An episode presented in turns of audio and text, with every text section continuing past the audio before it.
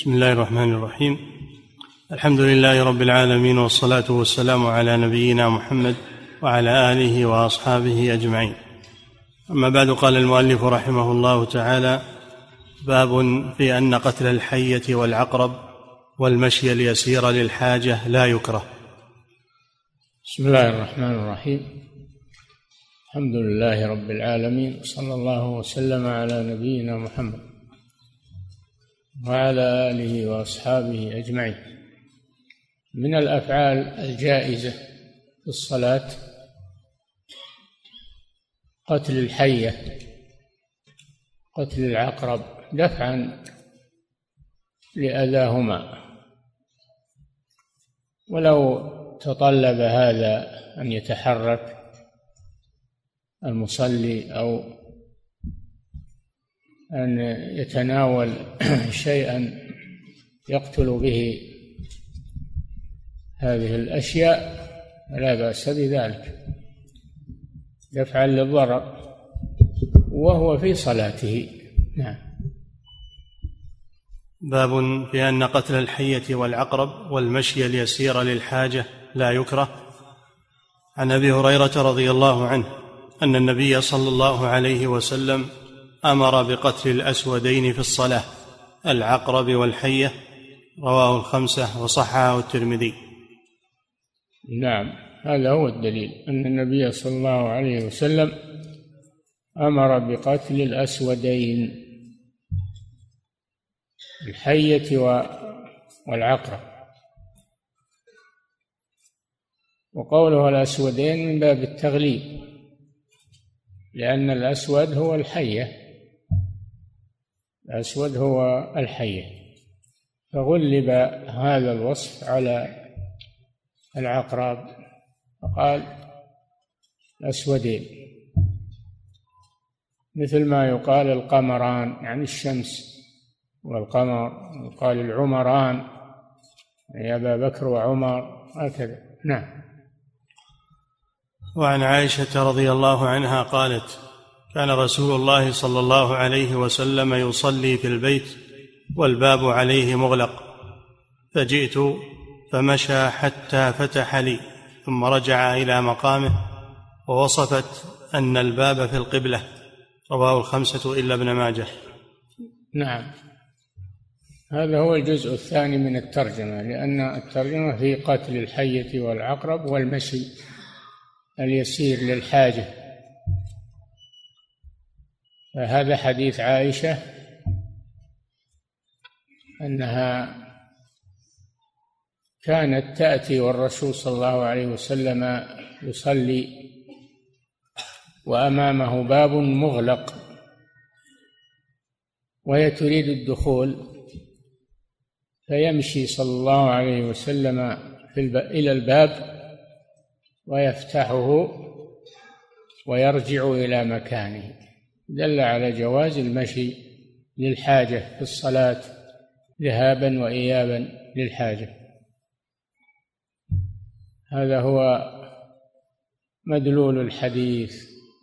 ودل الحديث على أن من كان يصلي وأمامه باب مفتوح فإنه يغلقه لئلا يأتي من يشوش عليه. يدخل ويخرج يشوش عليه فيغلقه. ولا يصلي إلى باب مفتوح. نعم. فمشى حتى فتح لي ثم رجع إلى مقامه ووصفت أن الباب في القبلة. رواه الخمسة إلا ابن ماجه. نعم وهذا أيضا تقييد. هذا تقييد أنه لا بد أن يكون الباب في القبلة بحيث لا ينحرف عن القبلة إذا أراد أن يفتحه بل يفتحه وهو على اتجاه القبلة. ما إذا كان الباب إلى الجنب أو خلف الظهر فلا يفتحه وهو يصلي لأنه سينحرف عن القبلة. فهذا الحديث فيه ثلاث مسائل. فيه ما ترجم من أجله وهو المشي اليسير في الصلاة للحاجة. وفيه مشروعية إغلاق الباب. إذا كان المسلم يصلي إليه يغلق ولا يترك مفتوحا. وفيه أن الرخصة للمصلي في فتح الباب الذي أمامه الرخصة في ذلك إذا كان الباب في القبلة. نعم. باب في أن عمل القلب لا يبطل وإن طال. نعم عمل قول اللسان أو عمل الجوارح هذا يبطل الصلاة إلا ما استثني بالأدلة كما مر. وأما عمل القلب وهو الخواطر التي والهواجس التي تكون في القلب. فهذه إذا عرضت للمصلي لا تبطل صلاته وإن كان المطلوب أن يقبل على صلاته وأن يخشع فيها لكن الإنسان بشر. يأتيه شيء من الهواجس ومن عمل القلب. الحمد لله أن هذا لا يضر في صلاته ما لأن هذا قل من يسلم منه. نعم. باب في أن عمل القلب لا يبطل وإن طال. عن أبي هريرة رضي الله عنه أن رسول الله صلى الله عليه وسلم قال إذا نودي للصلاة أدبر الشيطان وله ضراط حتى لا يسمع الأذان. فإذا قضي الأذان أقبل فإذا ثوب بها أدبر فإذا قضي التثويب أقبل حتى يخطر بين المرء ونفسه. يقول أذكر كذا أذكر كذا لما لم يكن يذكر حتى يظل الرجل إن يدري كم صلى. فإذا لم يدري أحدكم ثلاثا صلى أو اربعا فليسجد سجدتين وهو جالس. متفق عليه. نعم. هذا الحديث فيه أن الأذان يطرد الشيطان. فإذا أذن المؤذن هرب الشيطان لأنه لا يطيق سماع الأذان وله ضراط من دبره كي لا يسمع الأذان. يعني قصده من هذا الضراط أن لا يسمع الأذان. فإذا قضي الأذان جاء لأنه كرات مع المسلم كرات. فإذا قضي الأذان جاء فإذا ثوب بالصلاة يعني أقيمت تثويب معناه الإقامة. إذا ثوب بالصلاة أدبر. فإذا انتهى التثويب جاء ليوسوس للمصلي في صلاته. والحمد لله أن هذا شيء لا يبطل الصلاة. ولكن على المسلم أن يقبل على صلاته ويقطع الوساوس. تدبر القرآن الذي يقرأها ويسمعه في الصلاة.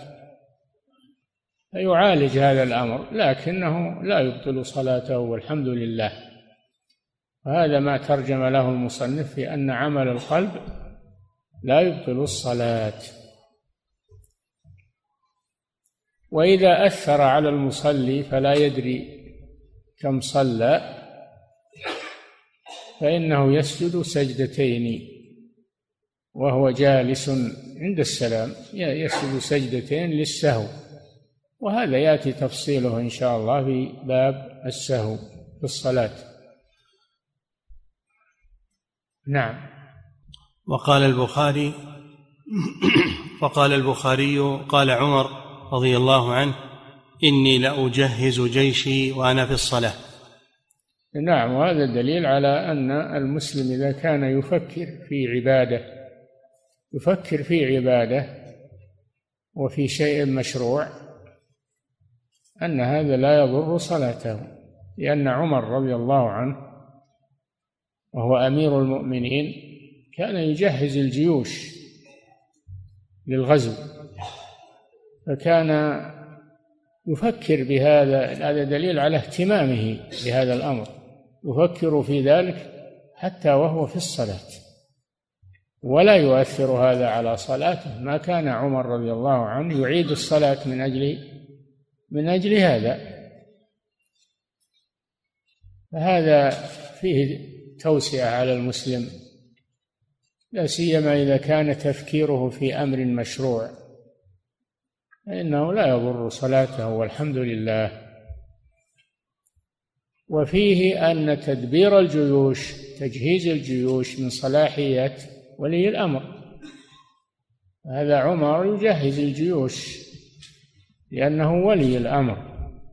فالجهاد من صلاحيات ولي الأمر من حيث الأمر به ومن حيث تجنيد له ومن حيث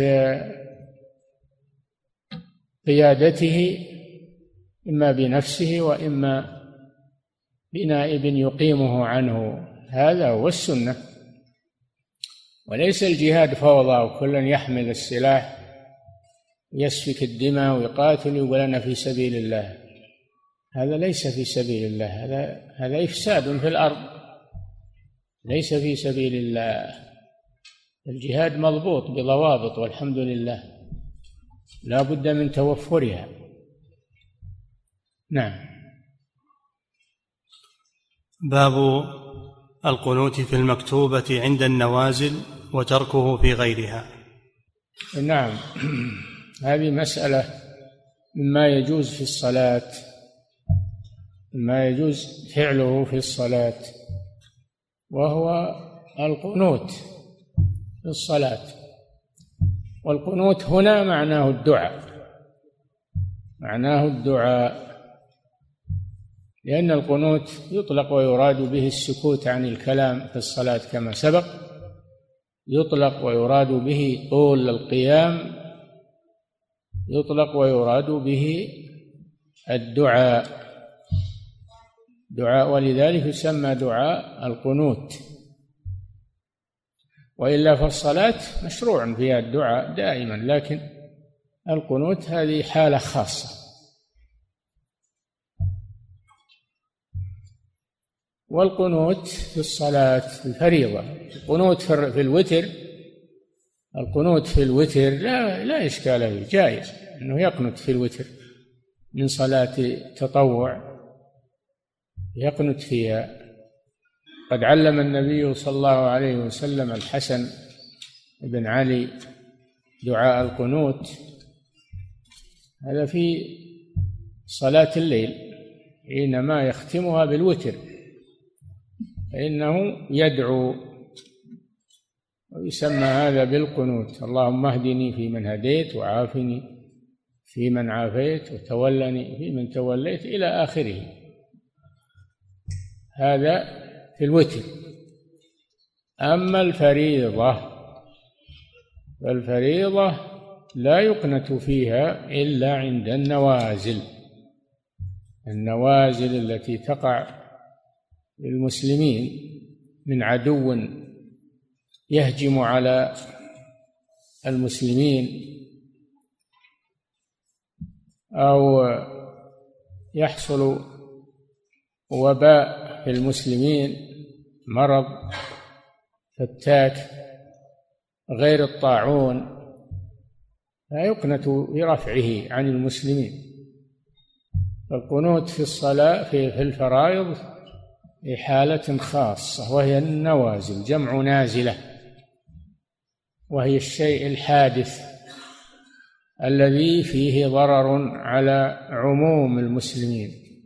أما الضرر على واحد أو على فهذا لا أو على طائفة هذا لا يقنت إنما يقنت للضرر العام على المسلمين إما عدو يهجم عليهم وإما مرض وباء يحدث غير الطاعون فحينئذ يشرع القنوت في رفعه.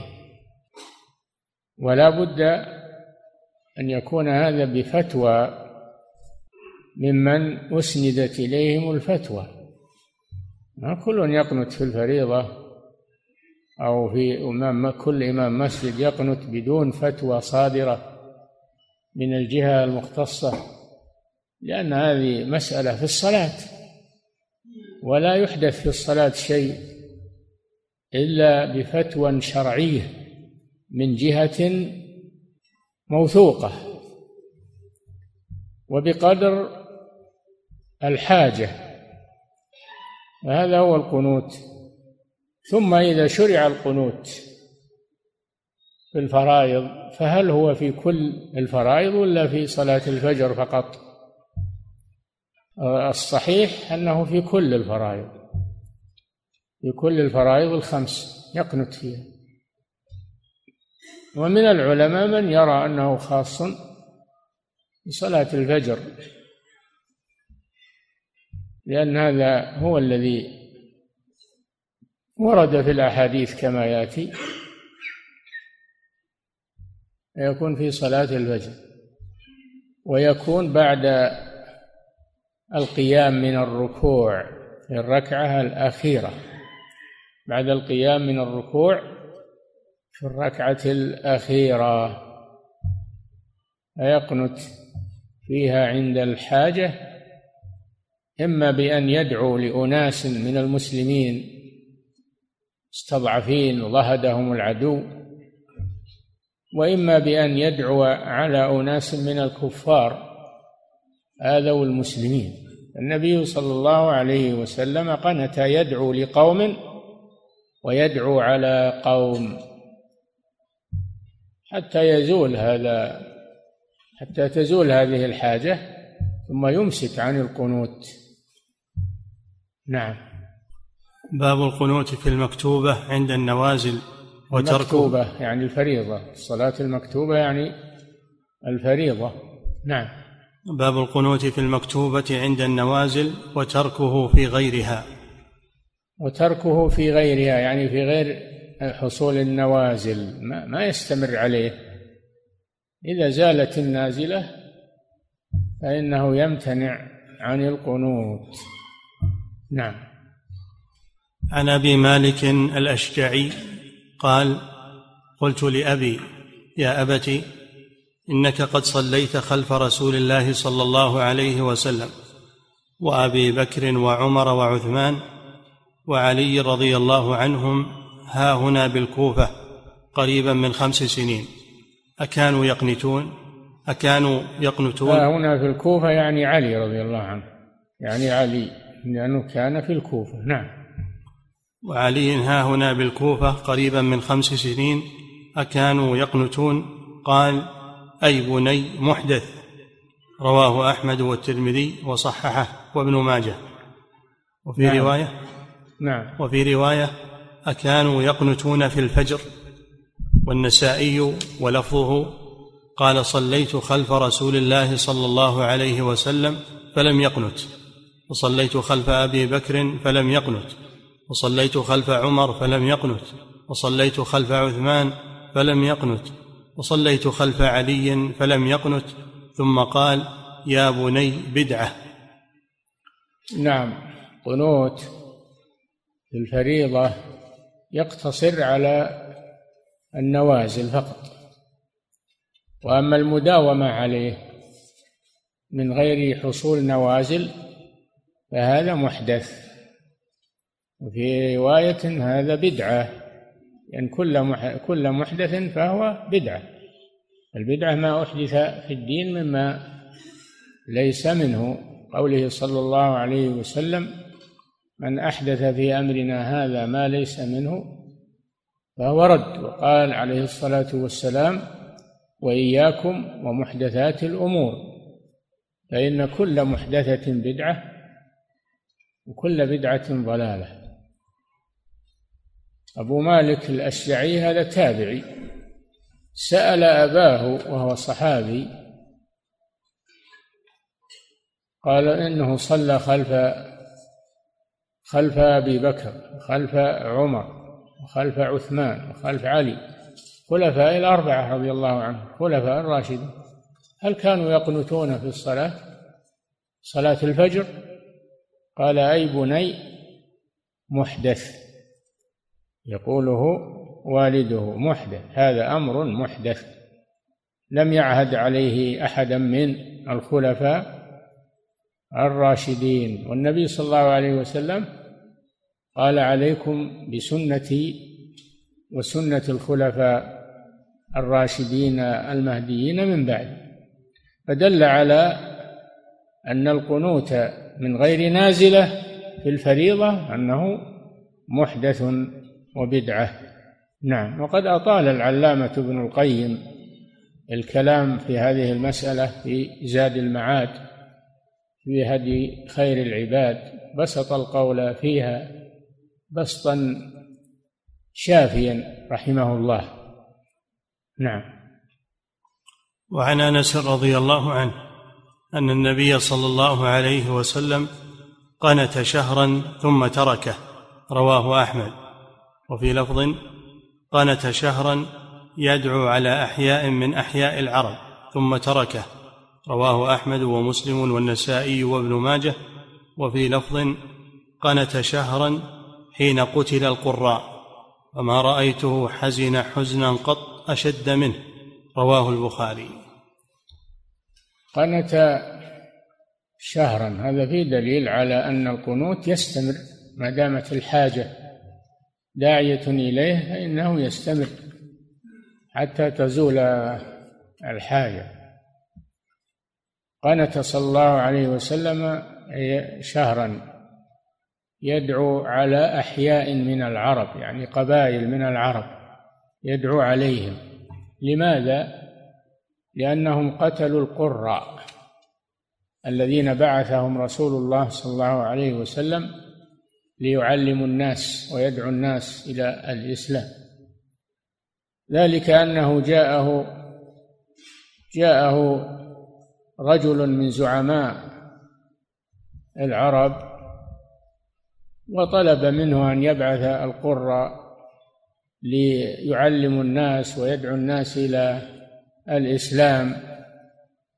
فالنبي صلى الله عليه وسلم استجاب له اختار سبعين من أهل الصفة. سبعين من أهل الصفة وأهل الصفة هم الذين نزلوا في المسجد يتعلمون ويقرؤون ويحفظون القرآن جاءوا من جاءوا من عدة جهات. وفدوا على الرسول صلى الله عليه وسلم وكان ينزلهم في في الصفة وهي غرفة في ناحية المسجد. سموا أهل الصفة. اختار منهم سبعين من قراء الصحابة. وهذا الرجل الخبيث ماكر ليس قصده ما أظهره وإنما قصده أن يدبر عليهم من يقتلهم. فلما ساروا ونزلوا في طريقهم يستريحون وإذا بالكفار يهجمون عليهم بأسلحتهم فغدروا بهم والعياذ بالله وقتلوه قتلوا سبعين من القرى في وقعة بئر في في بئر معروفة. في الطريق. في بئر معروفة نزلوا عليها. فحزن الرسول صلى الله عليه وسلم على هؤلاء الصحابة الكرام لا سيما وأنهم حفظة كتاب الله عز وجل. وصار يقنت على من قتلهم يدعو عليهم الذين خانوا الله ورسوله وغدروا بأولياء الله بصحابة رسول الله وبحملة القرآن يقنت يدعو عليهم شهرا. ثم ترك ذلك فدل على أن القنوت لا يستمر عليه وإنما هو بقدر الحاجة. نعم. وعن أنس رضي الله عنه قال كان القنوت في المغرب والفجر رواه البخاري. نعم. القنوت يكون في المغرب يكون في الفجر والصحيح أنه يكون في كل الصلوات الخمس. صحيح أنه يكون في كل الصلوات الخمس ولا يقتصر على بعضها. نعم. وعن البراء بن عازب رضي الله عنه أن النبي صلى الله عليه وسلم كان يقنت في صلاة الفجر والمغرب رواه أحمد ومسلم والترمذي وصححه. ولا ولا يخصص هذا المغرب والفجر. لا يخصصه. وإنما هذا بعض من الأحوال التي كان صلى الله عليه وسلم يقنت فيها. نعم.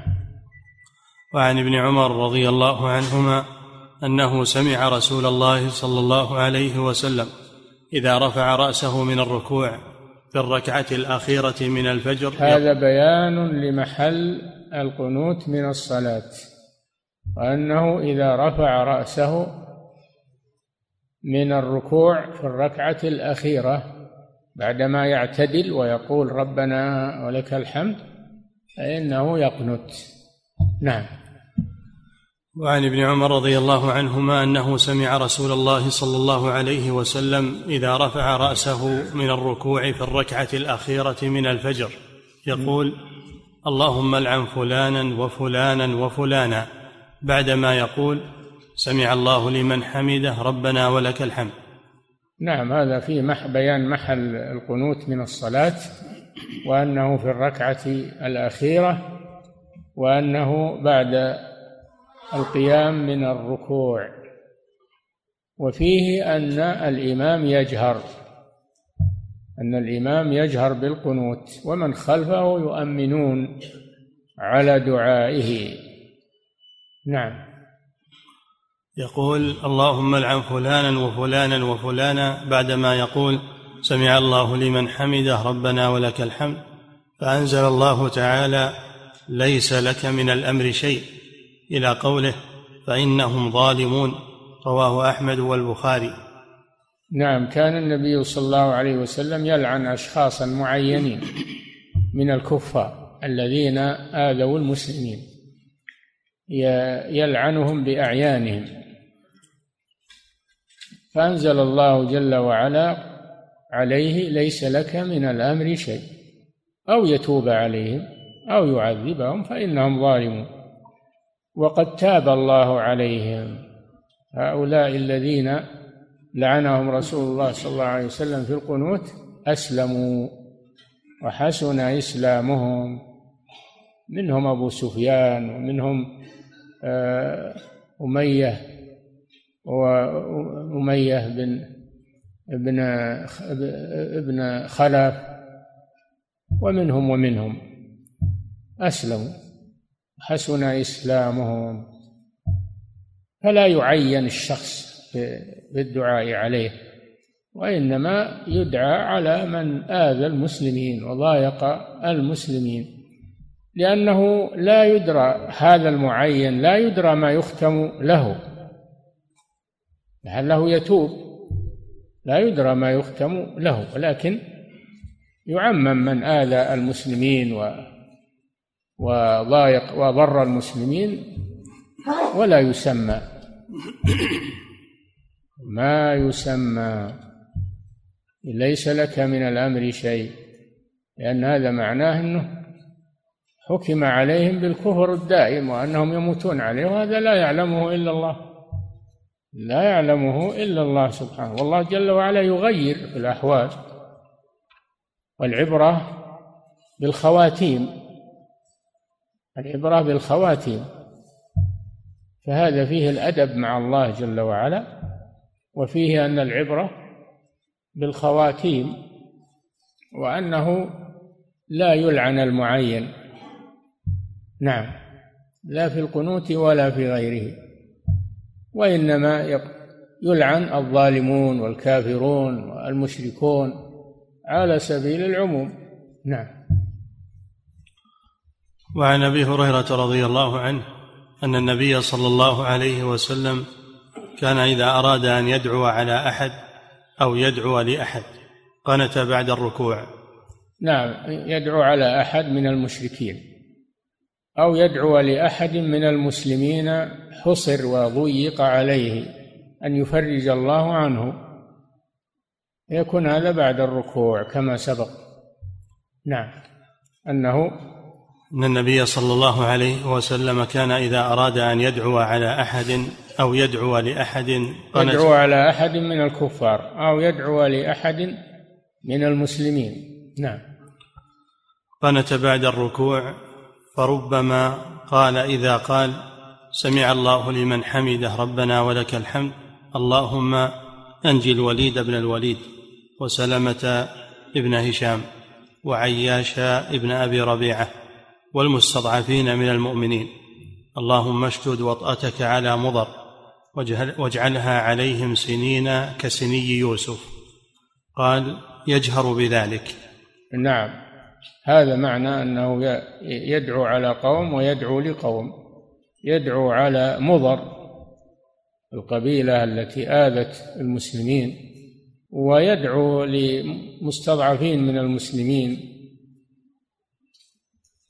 سماهم في هذا الحديث فيدعى لهم ويجهر بذلك من أجل أن يسمعه من خلفه ويؤمنون. على دعائه. نعم. اللهم اللهم انجي الوليد بن الوليد هذا من المستضعفين من المسلمين. نعم. وسلمة بن هشام وعياش ابن أبي ربيعة. نعم. والمستضعفين من المؤمنين. عموما. والمستضعفين من المؤمنين عموما. فدل على أنه يخص ويعم من المسلمين. نعم. اللهم اشدد وطأتك على مضر. اشدد وطأتك أي عقوبتك على مضر. قبيلة المعروف قبيلة المعروفة. والعرب كما تعلمون على قسمين عرب عرب عاربة وهم القحطانيون. عرب عاربة وهم القحطانيون وعرب مستعربة وهم مضر وربيعة و... نعم. واجعلها عليهم سنين كسنين. اجعلها اجعلها عليهم سنين اجعل الحالة عليهم والوطأة واجعل الوطأة عليهم سنين. يعني بسنة واحدة حتى يذوقوا وبال أمرهم. اجعلها عليهم سنين يعني دهر جدب محل. السنة يراد بها الجدب والمحل سمى سنة.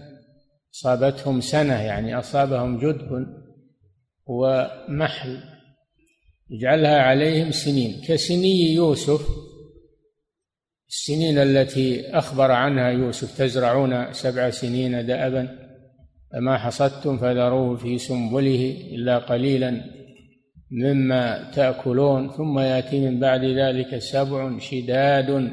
هذه السنين سبع شداد يأكلن ما قدمتم لهن إلا قليلا مما تحصنون. عبر لهم الرؤيا على هذا. الملك رأى سبع بقرات سمان والبقرات فسرها يوسف عليه السلام بالسنين. سبع بقرات سمان يأكلهن سبع عجاف يأتي بعدهن سبع يأكلن هذه البقر السمان وهي السنين السنين المجدبة تأكلها السنين السنين المخصبة السنين المخصبة تأكلها السنين المجدبة. سبع سبع. يأتي من بعد ذلك سبع شداد. قال تزرعون سبع سنين دأبا فما حصدتم إلى آخر الآيات. هكذا عبر يوسف عليه الصلاة والسلام الرؤيا. فجاءت كما عبرها عليه الصلاة والسلام. نعم. والشاهد في قول سنين كسني يوسف أو كسنين يوسف بالنون وهذه سنين يوسف التي عبر بها الرؤيا. نعم. ويقول في بعض صلاته في صلاة الفجر اللهم العن فلانا وفلانا حيين من العرب حتى أنزل الله تعالى رعل وذكياء وذكوان. نعم. حتى أنزل الله تعالى ليس لك من الأمر شيء. رواه أحمد والبخاري. كما سبق أن الله قال له ليس لك من الأمر شيء. هذا بيد الله سبحانه وتعالى. هو قادر على أن يهديهم وهداهم وأسلموا. نعم. الرسول صلى الله عليه وسلم لا يعلم الغيب. هذا فيه دليل على أن الرسول صلى الله عليه وسلم ما كان يعلم الغيب. نعم. وعن أبي هريرة رضي الله عنه قال بينما النبي صلى الله عليه وسلم يصلي العشاء إذ قال سمع الله لمن حمده. ثم قال قبل أن يسجد اللهم نج الوليد بن الوليد. نعم. اللهم نج المستضعفين من المؤمنين. اللهم اشتد وطأتك على مضر. اللهم اجعلها عليهم سنين كسني يوسف. رواه البخاري. نعم هذا كما سبق فيه أن القنوت يكون بعد الركوع والاعتدال وبعد ما يقول سمع الله لمن حمد ربنا ولك الحمد يدعو بدعاء القنوت. وفيه أن القنوت ليس خاصا بالفجر والمغرب كما سبق بل الرسول قنت في العشاء. فدل على أنه يقنت في كل الفرائض عند الداعي لذلك. نعم. وعنه أيضا رضي الله عنه قال لأقربن بكم صلاة رسول الله صلى الله عليه وسلم فكان أبو هريرة يقنت في الركعة الأخيرة من صلاة الظهر والعشاء الآخرة وصلاة الصبح بعدما يقول سمع الله لمن حمده فيدعو للمؤمنين ويلعن. ويلعن الكفار متفق عليه نعم هذا أبو هريرة يريد أن يعلم الصحابة صلاة رسول الله صلى الله عليه وسلم ومنها القنوت أنه كان يقنت في غير الفجر أيضا يقنت وغير المغرب يقنت في الفرائض ويدعو لناس من المؤمنين ويدعو على ناس من المشركين. وكونه لعن هو لم يلعن أشخاصا معينين وإنما لعن على العموم. فيجوز لعن الكفار ولعن المشركين ولعن اليهود والنصارى على سبيل العموم. نعم أعد الحديث. وعنه أيضا قال لاقربن بكم صلاة رسول الله صلى الله عليه وسلم. وفي هذا الدليل على الاقتداء بالرسول صلى الله عليه وسلم في الصلاة وفي غيرها وفي القنوت وفي غيره. وقد كان لكم برسول الله أسوة حسنة. نعم. قال لاقربن بكم صلاة رسول الله صلى الله عليه وسلم. فكان أبو هريرة يقنت في الركعة الأخيرة. من صلاة الظهر والعشاء الآخرة وصلاة الصبح بعدما يقول هذا دليل على أن القنوت ليس خاصا بصلاة الفجر. نعم. بعدما يقول سمع الله لمن حمده فيدعو للمؤمنين ويلعن الكفار متفق عليه. يدعو للمؤمنين ويلعن الكفار عموما ما خصص ناسا بأسمائهم. نعم. وفي رواية لأحمد وصلاة العصر مكان العشاء الآخرة. نعم و وصلاة العصر فدل على أن الفرائض يقنت فيها عند الحاجة. نعم ولا يختص هذا ببعضها. نعم. وعن ابن عباس رضي الله عنهما قال قنت رسول الله صلى الله عليه وسلم شهرا متتابعا. في الظهر والعصر والمغرب والعشاء والصبح. هذا أصرح هذا الحديث أصرح في تعميم الفرائض بالقنوت. نعم. في الظهر والعصر والمغرب والعشاء والصبح في دبر كل صلاة إذا قال سمع الله لمن حمده من الركعة الآخرة يدعو علي يدعو عليهم على حي من بني الدبر يعني في آخر الصلاة والدبر يكون آخر الشيء ويكون بعد بعد بعد الشيء بعد السلام. دبر الصلاة يكون في آخر الصلاة قبل التسليم ويكون بعد التسليم على أثرها. نعم. والمراد هنا الأول أنه دبر الصلاة يعني في آخر الصلاة في آخر ركعة. نعم. يدعو عليهم على حي من بني سليم على رعل وذكوان وعصية. نعم. ويؤمن من خلفه. أحياء من العرب لأنهم آذوا المسلمين. نعم. ويؤمن من خلفه. ويؤمن من خلفه. هذا دليل على أن من خلفه يؤمنون على دعائه. ومن أمن على دعاء فقد دعا. نعم. رواه أبو داود وأحمد وزاد. أرسل إليهم يدعوهم إلى الإسلام. فقتلوهم. قال عكرمة كان هذا مفتاح القنوت. نعم أرسل أرسل إليهم من يدعوهم إلى الإسلام بطلب زعيم من زعمائهم ولكنهم يريدون الغدر بالمسلمين. نعم. أبواب السترة أمام المصلي وحكم المرور دونها. وأما القنوت في صلاة الفجر بصفة دائمة بصفة دائمة من غير نوازل فالجمهور على أنه غير مشروع بل قالوا أنه بدعة. هذا الحديث الذي مر بنا أي بني محدث يعني حديث آخر بدعة. فقنوت في صلاة الفجر والمداومة عليه في غير نازلة هذا محدث. وإن كان قال به من قال من العلماء ولذلك يقنتون في صلاة الفجر دائما. أخذين بحديث ما زال يقنت حتى فارق الدنيا عليه الصلاة والسلام ولكن هذا يجاب عنه بأن يقنت ليس المراد بها دعاء القنوت. يقنت يعني يطيل الصلاة. يقنت يعني يطيل الصلاة والقنوت له عدة معاني. نعم.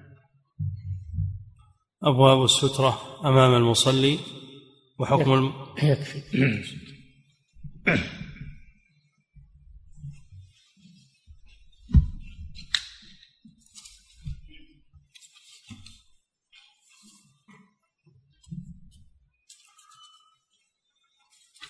فضيلة الشيخ وفقكم الله يقول هل المشي المرخص فيه هو في النافلة فقط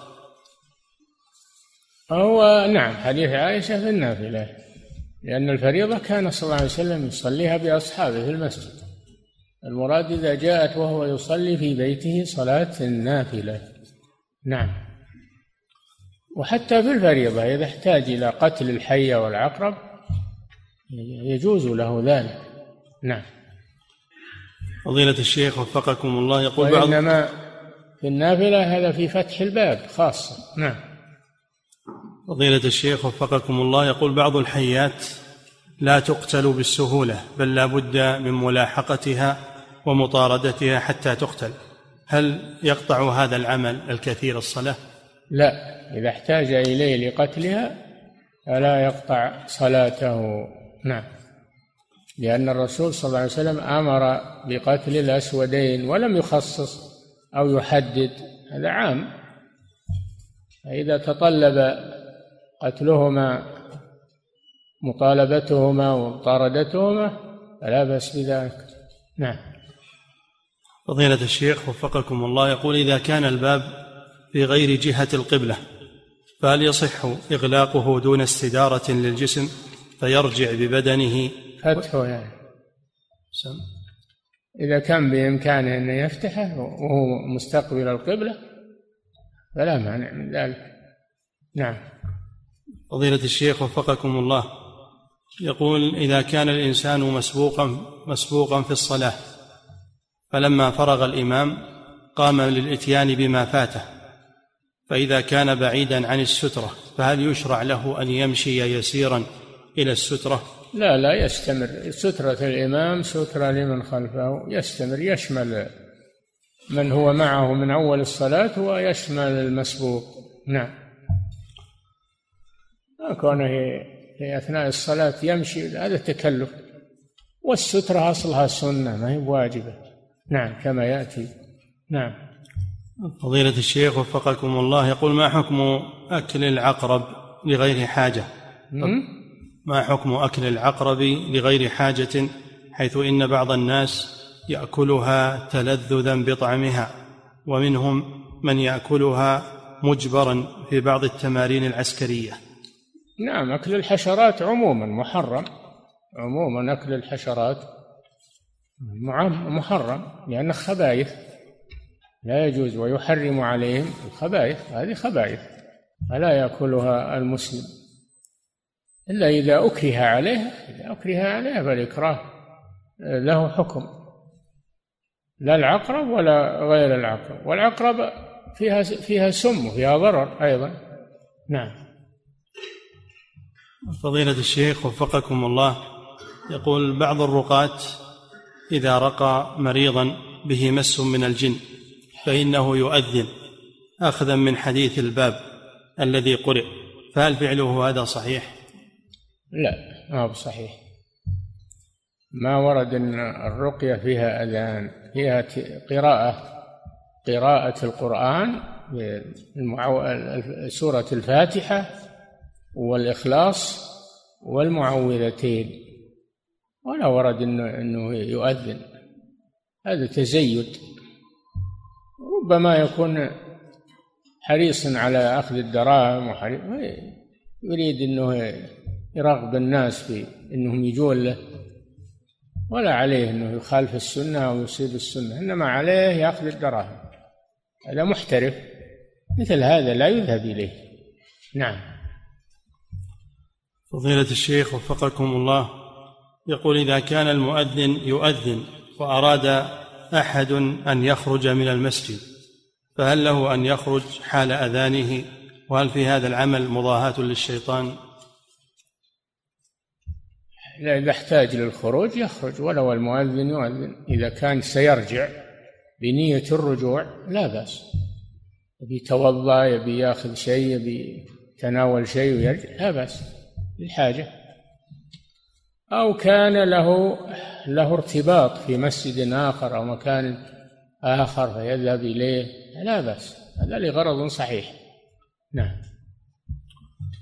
فضيلة الشيخ وفقكم الله يقول هل يشرع للإنسان أن يؤذن في بيته لكل صلاة إذا كان المسجد بعيدا عنه؟ نعم.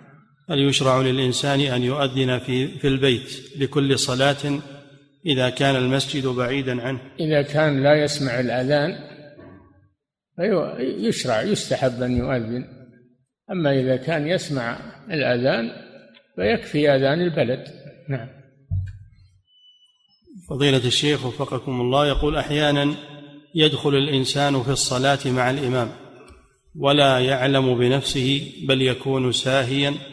ولا ينتبه إلا قبيل السلام. هل تبطل صلاته؟ هل إيش؟ أحيانا يدخل الإنسان في الصلاة مع الإمام ولا يعلم بنفسه بل يكون ساهيا ولا يعلم إلا قبيل السلام ولا ينتبه. هل تبطل صلاته؟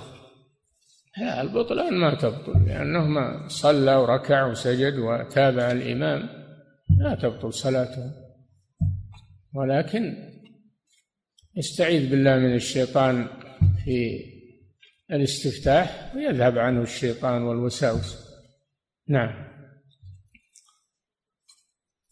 فضيلة الشيخ وفقكم الله يقول الآن النوازل تنزل على هذه الأمة ولا تنقطع بل هي مستمرة. فهل يشرع القنوت في كل يوم أم لا بد من إذن ولي الأمر في ذلك؟ لا تنقطع. نعم. لا تنقطع والحمد لله. ما يبتدون تنقطع. تشتد أحيانا وتنقطع الحمد لله. ولا بد من فتوى في في الصلاة. إذا أراد هو يصلي ويقنت لنفسه ما ما حد مانع لكن صلاة الجماعة والمساجد هذه لها مرجع ولها ترتيب ما هي فوضى نعم. أما من يصلي وحده فلا فله ممنوع أنه يدعو. نعم. فضيلة الشيخ وفقكم الله ذكرتم حفظكم الله أنه يباح القنوت عند النوازل ومنها المرض والوباء غير الطاعون فلماذا استثني الطاعون؟ لأن الرسول صلى الله عليه وسلم أخبر أنه رحمة لهذه الأمة والطاعون نزل في وقت الصحابة في الشام ولا ذكر أنهم قنتوا. نعم. فضيلة الشيخ وفقكم الله هل للمصلي أن يقتل الحشرات المؤذية وهو في صلاته كالذباب وغيره والبعوض إذا كانت تؤذيه في الصلاة؟ لا بأس. لا بأس بذلك. يدفع أذاها بقتلها. نعم. فضيلة الشيخ وفقكم الله يقول هل ما يفعل الآن في بعض المساجد في يوم الختمة من التطويل في القنوت والدعاء هل هذا من فعل السلف ومن السنة؟ اللي يشق على المأمومين ليس من السنة حتى قراءة القرآن إذا شق على المأمومين الرسول أنكر على معاذ. لما قرأ سورة البقرة في صلاة العشاء أنكر عليه وقال فتان أنت يا معاذ؟ قال أيكم أما الناس فليخفف. فيخفف قراءة القرآن ويخفف الدعاء ويخفف يراعي أحوال المأمومين. نعم. فضيلة أما الشيخ. إذا صلى هو لنفسه يطول ما شاء كما في الحديث. نعم. فضيلة الشيخ وفقكم الله يقول السائل من خارج هذه البلد يقول في بلادي صوفية ويقنتون يوميا في صلاة الصبح فإذا نصحناهم قالوا أنتم وهابية هل نصلي معهم أم نصلي في البيت؟ نعم إذا صليت خلف إمام يقنت أهل السنة فيهم من يرى القنوت. أهل السنة من المذاهب الأربعة فيهم من يرى القنوت في صلاة الفجر. فإذا قنتوا فاقنت معهم لأنك تبع للإمام. تبع للإمام. إنما جعل الإمام ليؤتم به. نعم. فضيلة الشيخ وفقكم الله إذا كانت النازلة مستمرة وزادت على شهر فهل يستمر بالقنوت؟ قدر الحاجة. يستمر بالقنوت على قدر الحاجة. ولو طالت. نعم. فضيلة الشيخ وفقكم الله يقول إذا حدد ولي الأمر القنوت بشهر فهل يتقيد بذلك؟ لا ما يحدده بشهر. ما سمعنا أنه محدد شهر ولا بيوم ولا نعم. فضيلة الشيخ وفقكم الله يقول هناك بعض طلبة العلم يقولون إن القنوت في الوتر غير مشروع ولم يثبت عن النبي صلى الله عليه وسلم فهل ما يذكرونه صحيح؟ لا ما هو صحيح القنوت ثابت وعلم الرسول صلى الله عليه وسلم علم الحسن دعاء القنوت ولكن هؤلاء اللي ما يعرفونه يقولون هذا بدعة اللي ما يعرفونه يقولون هذا بدعة. الإنسان ما يحكم رأيه ويحكم ما يقول إلا بدليل ويتأدب ولا يستعجل في الأمور. نعم. صرت ما تعرف شيء قل الله أعلم. نعم. فضيلة الشيخ وفقكم الله يقول السائل هل الأفضل أن يقنت في صلاة الوتر دائما أم يفعله أحيانا ويتركه أحيانا؟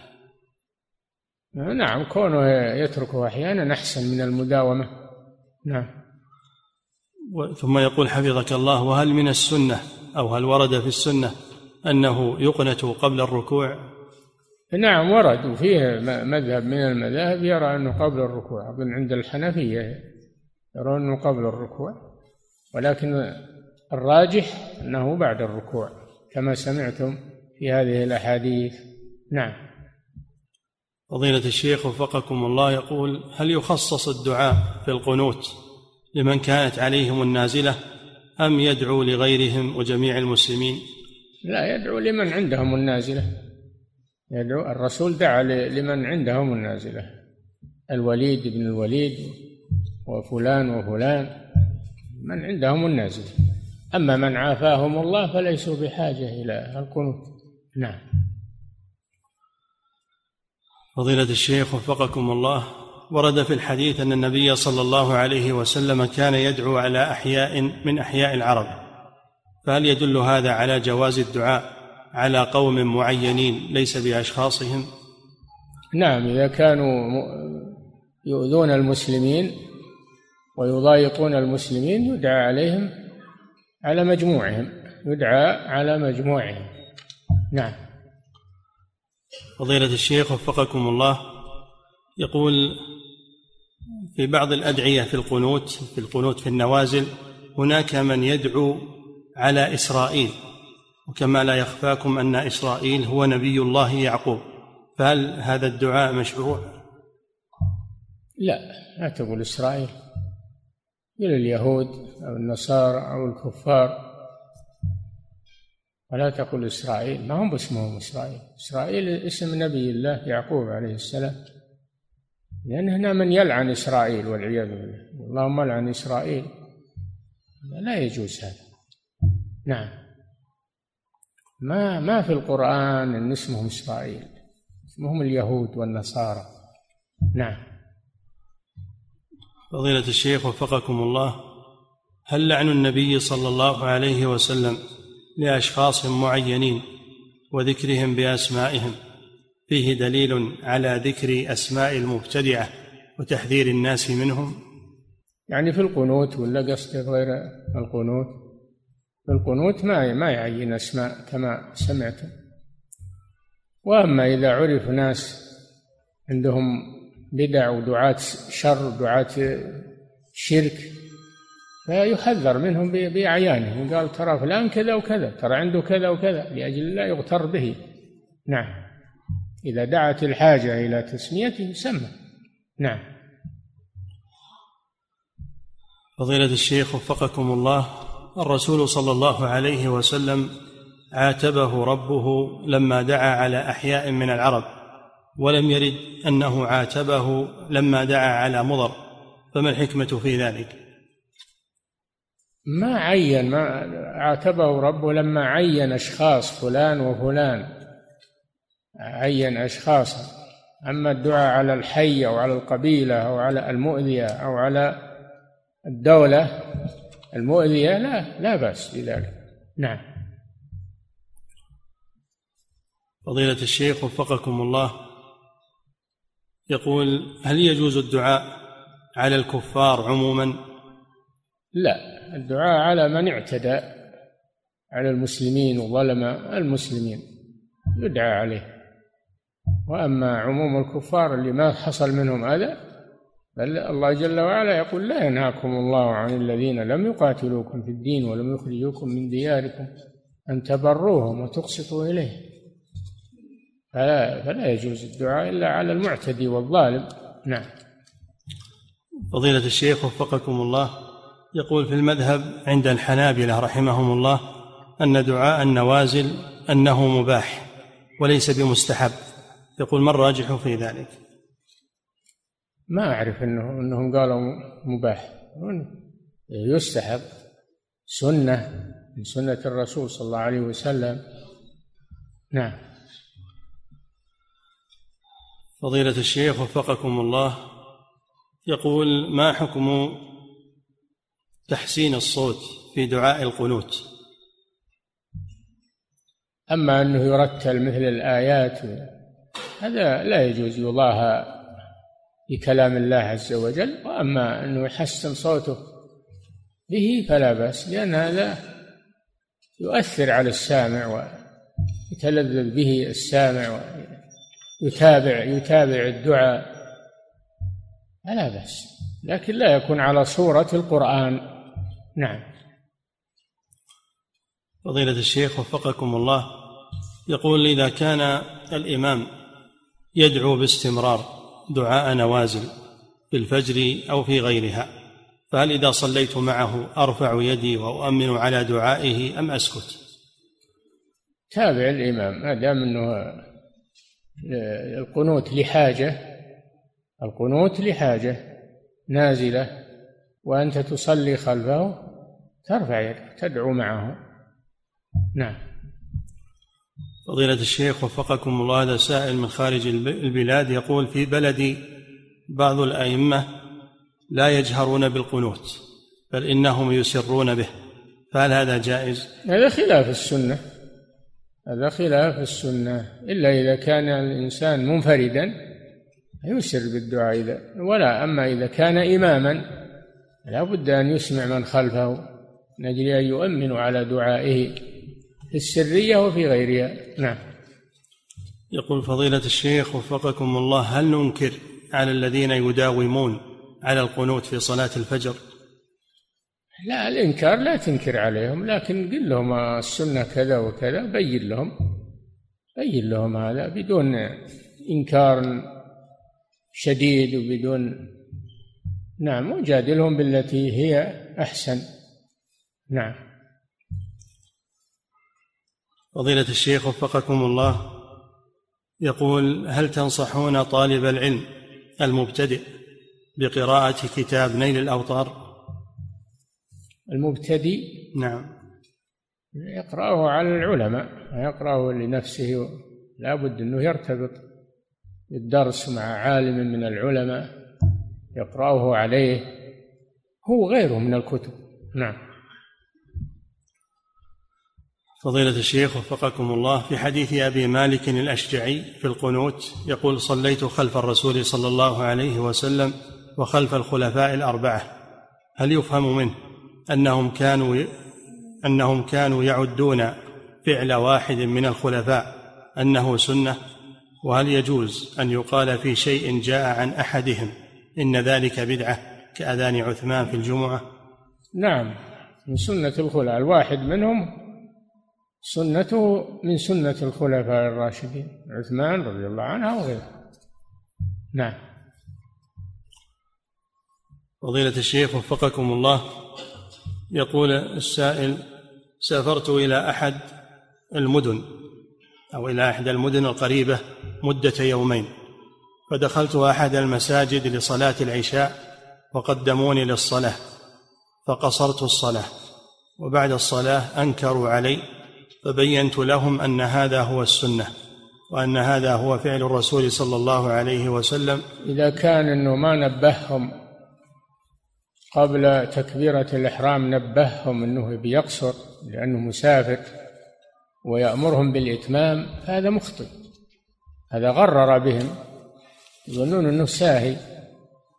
لا الرسول صلى الله عليه وسلم قال يا أهل مكة إنا قوم سفر فأتموا لأنفسكم. يعني يبين لهم قبل يدخل في الصلاة. نعم. فضيلة الشيخ وفقكم الله يقول هل يجوز الدعاء على الكفار بأن يهلكهم الله جميعا ولا يذر منهم أحدا كما ورد عن نوح عليه السلام؟ لا ما يجوز هذا. نوح عليه السلام الله قال له إنه لن يؤمن من قومك إلا من قد آمن. أما هذول ما تدري. يؤمنون يجي ذرية لهم صالحة لا تدعو عليهم كلهم لا تدعو عليهم كلهم. ادع على المعتدي فقط. نعم. فضيلة الشيخ وفقكم الله هذه امرأة من خارج البلاد من أمريكا تقول إنها منذ ثلاث سنوات لا تسكن مع زوجها وتطلب منه الطلاق لأسباب شرعية ولا تريد أن تستمر معه. ثم تقول ما الحكم الشرعي في قيامها بفسخ العلاقة معه؟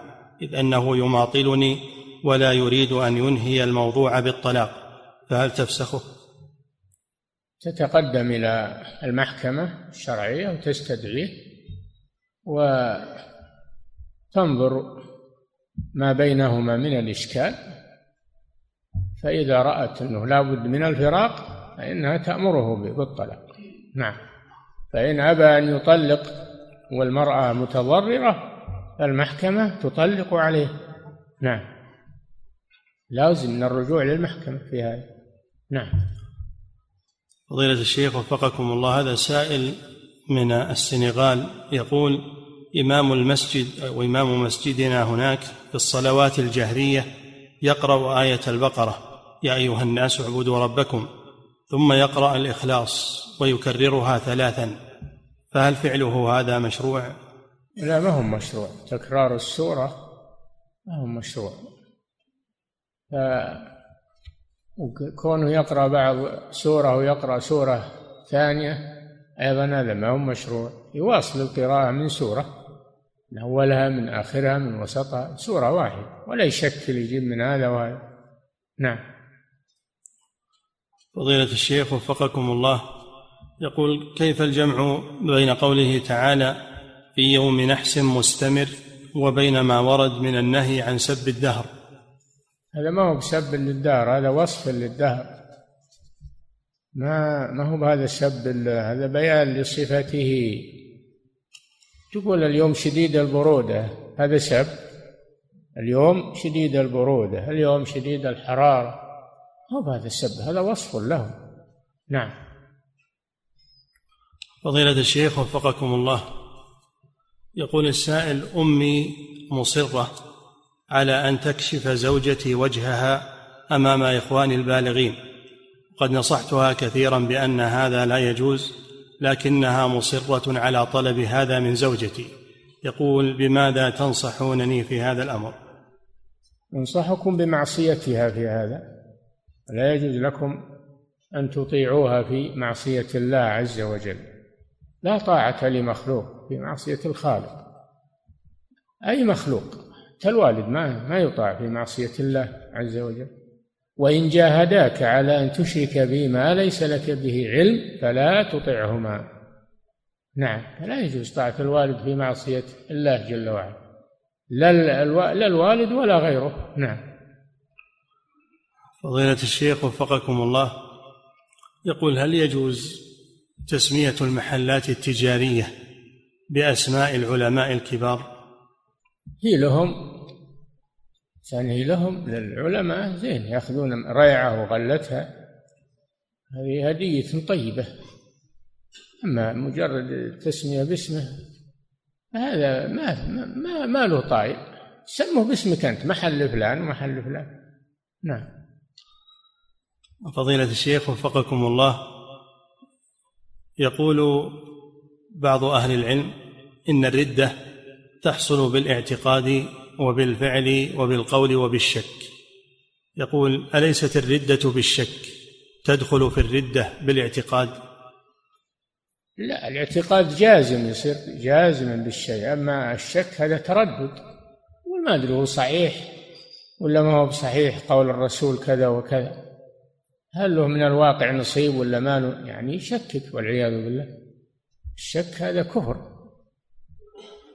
فالردة تكون بالقول وتكون بالاعتقاد وتكون بالشك.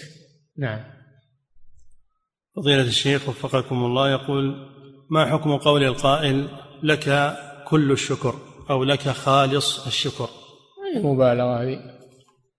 الشكر كله لله عز وجل خالص الشكر لله. ما أن تقول نشكرك من لا يشكر الناس؟ لا يشكر الله كما في الحديث. نشكرك على هذا. فلا بأس بذلك. نعم. فضيلة الشيخ وفقكم الله. يقول هل يقال لتارك الصلاة هل يقال له بأنه كافر؟ وهل يرد عليه السلام إذا سلم؟ إذا أصر على ترك الصلاة فهو كافر بلا شك. ولا يسلم عليه. لا يسلم عليه. وإذا كان في هجره رد له فيجب هجره. نعم. فضيلة الشيخ وفقكم الله في قول الله تعالى إنك لا تهدي من أحببت. فهل للإنسان أن يحب قرابته الكفار لكن يبغض كفرهم؟ إنك لا تهدي من أحببت هدايته. ما تحبه هو تحب هدايته. إنك لا تهدي من أحببت أي أحببت هدايته. نعم. فضيلة الشيخ وفقكم الله يقول لي أخ يريد أن يأخذ سيارة باسمي ولكن يأخذها بنظام التأجير المنتهي بالتمليك هل يجوز لي أن أوافق على طلبه؟ لا ما يجوز لك أن تعطيه اسمك لأن هذه خديعة للزبون للبائع ولا يجوز لك أن تعقد عقدا باطلا وهو عقد التأجير المنتهي بالتمليك. هذا باطل. نعم. فضيلة الشيخ وفقكم الله يقول هل يجوز قول هذه الكلمة علي الحرام لأنني أسمعها كثيرا في المجتمع؟ لا يجوز هذا.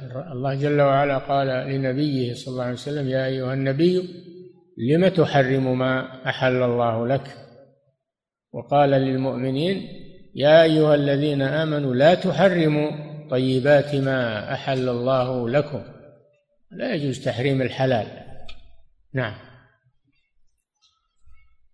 فضيلة الشيخ وفقكم الله يقول السائل زوجتي أوقظها لصلاة الفجر لكنها تتأخر في الاستيقاظ وغالبا لا تصلي صلاة الفجر إلا في آخر الوقت. سؤاله هل الواجب علي لكي تبرأ ذمتي هو إيقاظها فقط أم أنه يجب علي أن أقف عندها حتى تستيقظ؟ نعم. إلزامها ما يكفي الأمر تلزمها بالصلاة. إلزام. ولا يكفي أنك تقول لها صلي وتروح وتخليها. لازم ما تروح من عنده إلا وهي قائمة وداخلة في الصلاة. نعم. فضيلة الشيخ وفقكم الله. يقول تزوجت وبعد زواجي تفاجأت بأن زوجتي ليست بكرا وهي تاركة للصلاة. هل يجوز لي طلاقها؟ وهل أكون ديوثا إذا لم أطلقها؟ الجواز يجوز لك. إذا لم تطمئن إليها يجوز لك تطلقها. طلاق بيدك. وأما الديوث إذا ثبت أنها زانية إذا ثبت أنها تزني ولم تتب فلا يجوز لك إمساكها. ما يجوز لك إمساكها. نعم. فضيلة الشيخ وفقكم الله هل يستحب الأذان الأول الذي يكون قبل أذان الفجر؟ وإذا كان مستحبا فما المدة التي تكون بين الأذانين؟ بقدر ما يستيقظ النائم ويلزم الصائم يترك الطعام يعني يكون فيه تنبيه للناس. قدر ما يتوضأ ويتطهر المسلم فيه تنبيه للناس. الأذان الأول فيه تنبيه للناس. كان بلال يفعله. حضرة الرسول صلى الله عليه وسلم. كان بلال يؤذن بليل وكان ابن أم مكتوم يؤذن على طلوع الفجر. هذا دليل على مشروعية الأذان الأول لكن لا يقتصر عليه. ما يؤذن الأول إلا إذا كان سيؤذن للثاني للفجر أو يكون هناك مؤذن آخر يؤذن على طلوع الفجر. لئلا يغر الناس يظنون أنه دخل وقت الصلاة. نعم. فضيلة الشيخ وفقكم الله يقول هل يجوز أن يصلى على الجنازة قبل أن يصلى عليها في المسجد؟ في أوقات النهي. أوقات النهي ثلاثة لما يجوز الصلاة عند بزوغ الشمس وعند عند بزوغ الشمس حتى ترتفع قيد رمح وعند قيامها في كبد السماء حتى تزول وعند غروبها حتى تغرب يدخل وقت المغرب. نعم. فضيلة الشيخ وفقكم الله يقول ما حكم تشميت العاطس؟ هل هو فرض على الأعيان أم على الكفاية؟ على الكفاية. إذا شمته واحد من المجموعة حصل الواجب وصار في حق البقية سنة. نعم. فضيلة الشيخ وفقكم الله يقول هل تأويل الرؤى وتعبيرها يعد من العلم الشرعي الذي ينبغي تعلمه؟ ما يمكن تعلم تأويل الرؤى ما هو يتعلم هذه فراسة يعطيها الله بعض الناس. ما ما حد يتعلم تأويل الرؤى إنما هذه فراسة يعطيها الله بعض الناس. تفرس في أحوال الرائي وفي وقت الرؤيا وفي وفي إلى آخره. نعم. يخطي ويصيب قد يخطي وقد يصيب. نعم. فضيلة الشيخ وفقكم الله يقول عند استلام الركن اليماني في الطواف هل يشرع التكبير حينئذ؟ نعم. عند استلام الركن اليماني في الطواف هل يشرع التكبير؟ اي نعم. يمسحه ويكبر لكن لا يقبله. نعم.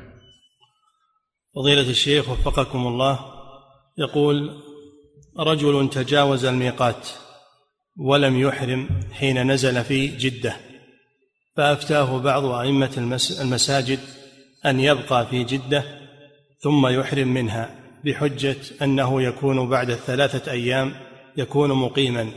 فهل هذه الفتوى صحيحة؟ هذا وظيفته إنه إمام مسجد ما هو وظيفته يفتي. ولا يجوز هذا أحد يفتي بغير علم. ما هو كل إمام مسجد يفتي. ما يفتي إلا أهل العلم.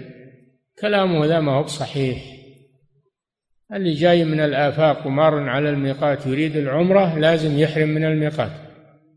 وإذا تعداه يرجع إليه ويحرم منه. وإن أحرم من دونه يكون عليه فدية. لأنه ترك واجبا. نعم. يقول فضيلة الشيخ وفقكم الله هل يجوز للمرأة التي مات زوجها وهي ما زالت في العدة أن تذهب إلى أولاد ابنها المتوفى هل, هل إيش؟ هل يجوز للمرأة التي مات زوجها وهي ما زالت في العدة أن تذهب إلى أولاد يعني معتدة قبل يموت؟ كيف هذا؟ مات زوجها وهي, وهي في العدة؟ إيه وهي وما ما لا عدة إلا ما يتوفى الزوج. من بداية الوفاة. ولا تخرج إلا لحاجة. والعزاء ليس حاجة. حاجة تؤنس مثلا تستوحش في بيتها تحتاج إلى جاراتها تستأنس معهم في النهار أيضا.